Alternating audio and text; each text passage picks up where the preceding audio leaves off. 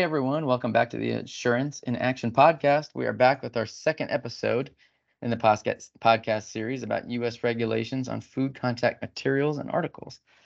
Again, my name is Tommy Savarese. I'm a food contact compliance manager here at Intertek, and today I'm back with Ashli Span, food contact regulatory project manager, and we're going to continue our conversation on U.S. FDA food contact regulations. Hello again, Tommy. Thank you for having me back. Great to have you back, Ashli. So, in our last conversation, we discussed how the U.S. FDA regulates food contact materials and articles, and you gave us three main requirements. The food contact material must be regulated for its intended end use and meet compositional requirements, must be in compliance with any of the prescribed testing, and must have good manufacturing practices in place. Does that about sum it up correctly so far? Yeah, Tommy, that's correct. Great. So let's uh, go through a scenario here. Let's say that I'm a manufacturer of a product that is for food contact, and in that initial regulatory review, review, we discover that a substance in my food contact material is either isn't regulated for the intended end use or is not mentioned in the regulation at all. What can we do here?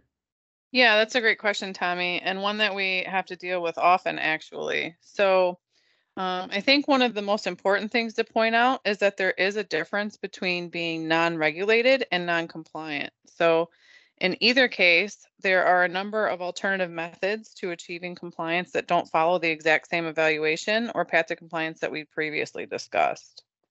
Oh, I didn't think to distinguish those two from one another. So, so what's the difference?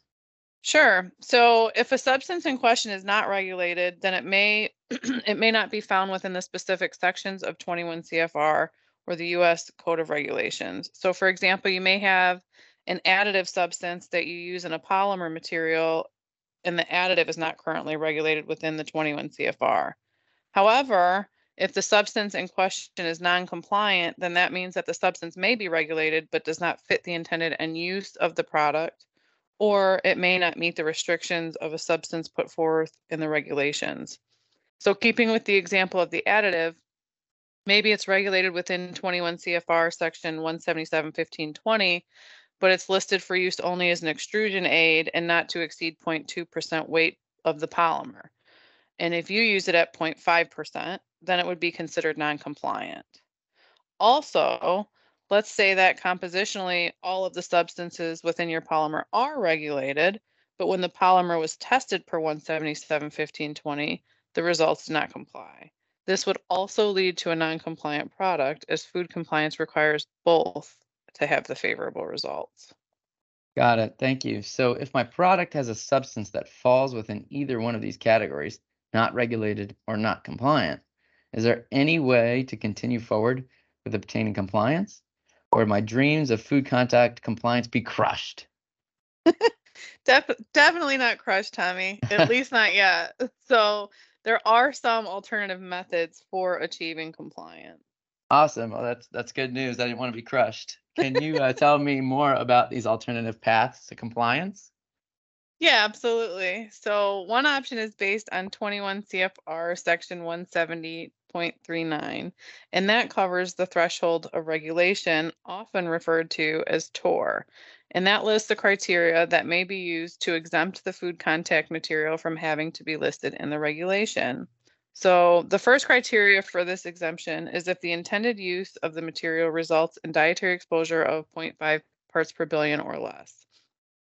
Um, the dietary exposure is actually the exposure of chemicals or substances that are inadvertently present in the food due to food contact material that the consumer would be exposed to. Okay, I'm following so far. All right. And then another way in which TOR can exempt a food contact material is if the material is cleared as a direct additive under 21 CFR section 172 and the exposure from the food contact use is less than 1% of the acceptable daily intake or referred to as the ADI. And the ADI is the amount of specific substance that can be ingested by a consumer on a daily basis over their lifetime without posing any health risk. The only caveat to using the threshold of regulation exemption is that the substance must not be a carcinogen or cancer causing, and it cannot contain any impurities that are carcinogens. Yeah, that seems logical. One of the upsides to the threshold of regulation exemptions is that they are applicable to the substance for the listed intended use regardless of the supplier or manufacturer of the substance, which isn't always the case with some of the other methods. Okay, so you're saying that if the additive that I'm using in my polymer is exempt under the threshold of regulation, I'll be able to source that additive from alternate suppliers or manufacturers and it wouldn't change the compliance status? Yep, exactly. Gotcha. So are the remaining options only specific to a supplier or manufacturer then? No, there are two other instances that are only based on the substance and the intended end use. So the first is if the substance is covered under a prior sanction. And the second is if the substance is generally recognized as safe, or you'll hear me refer to that as GRAS. And how do I know if those would be applicable? Yeah, so prior sanctions are substances that the US FDA or US Department of Agriculture has authorized for use in or on food before the 1958 Food Additives Amendment. These can be found in 21 CFR Section 181. And the, the section includes general provisions for substances in sections 181.22 through 181.34 list a specific prior sanctioned food ingredients. A substance that is considered GRAS or generally recognized as safe can be found in 21 CFR sections 182, 184, and 186. And with respect to food contact, sections 184 and 186 are the most applicable. As section 184 contains the list of direct food substances affirmed as GRAS, and 186 contains the list of indirect food substances affirmed as GRAS. So as I've said previously, it is important to note that GRAS food additives can only be used for food contact when they comply with good manufacturing practices and only when intended for the uses specified in the applicable CFR section. Okay, so basically prior sanctions and GRAS substances have lists similar to what the specific material regulations may have. And my substance may be found in these lists rather than within the specific section of my final product it's categorized in. I think that's pretty straightforward. But can, you can probably anticipate my next question. What if the substance is not found in any of these sections or is non-conforming? Yeah, Tommy, I kind of knew that was coming. So one of the next options would be to apply for apply for a food contact notification, otherwise known as an FCN. Um, to give you a little bit of a background on this, prior to 2000, the CFR was updated by submitting a food additive petition to the FDA for inclusion in into the 21 CFR. For your specific substance, you would be able to submit a petition and then the regulation itself would be updated to include that substance.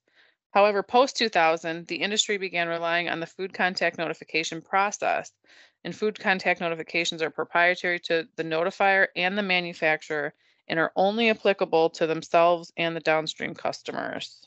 Oh, that's interesting. So if I were to obtain an FCN for my additive substance, no one else could use it? Kind of, but not quite. So to start, it would actually be the manufacturer or supplier of the substance that would obtain the FCN. So the manufacturer of the additive would obtain an FCN for a specific use and a set and like set limitations or restrictions for that additive. Okay. So let me kind of explain it this way. Let's say I am the manufacturer of Ashli's additive and I have obtained an FCN for this additive to be used as a processing aid in polypropylene for all food types and conditions of use C through G. Now, if you buy Ashli's additive and use it in your polypropylene formulation, then it would be considered compliant as long as you use it in accordance with the FCN requirements. So although the FCN is specific to the manufacturer, the FCN would still be applicable as it is used further down the supply chain. That being said, if you wanted food contact compliance for your polypropylene for conditions used A, it would not be compliant as mine was for C through G. Similarly, if another manufacturer sells an additive that is the exact same substance as mine, but does not have an FCN, this would not be considered compliant because the FCN for Ashli's additive wouldn't be applicable for another manufacturer. Okay, so I wouldn't be able to obtain an FCN on my final product then. The FCN would be pertinent to my supplier and the food contact substance. Yes, you got it. All right, so far we have the TOR, uh, prior sanction, GRAS, and FCN. Does that include all of the alternate methods that we can take to achieve compliance? Definitely not, Tommy. So a few other ways to demonstrate compliance and the most common strategies for non-compliant food contact materials include migration testing, migration calculations, or even the use of a functional barrier. Wait, wait, wait, wait, wait. I thought you said you couldn't just test for compliance. Would migration testing to demonstrate compliance be doing just that?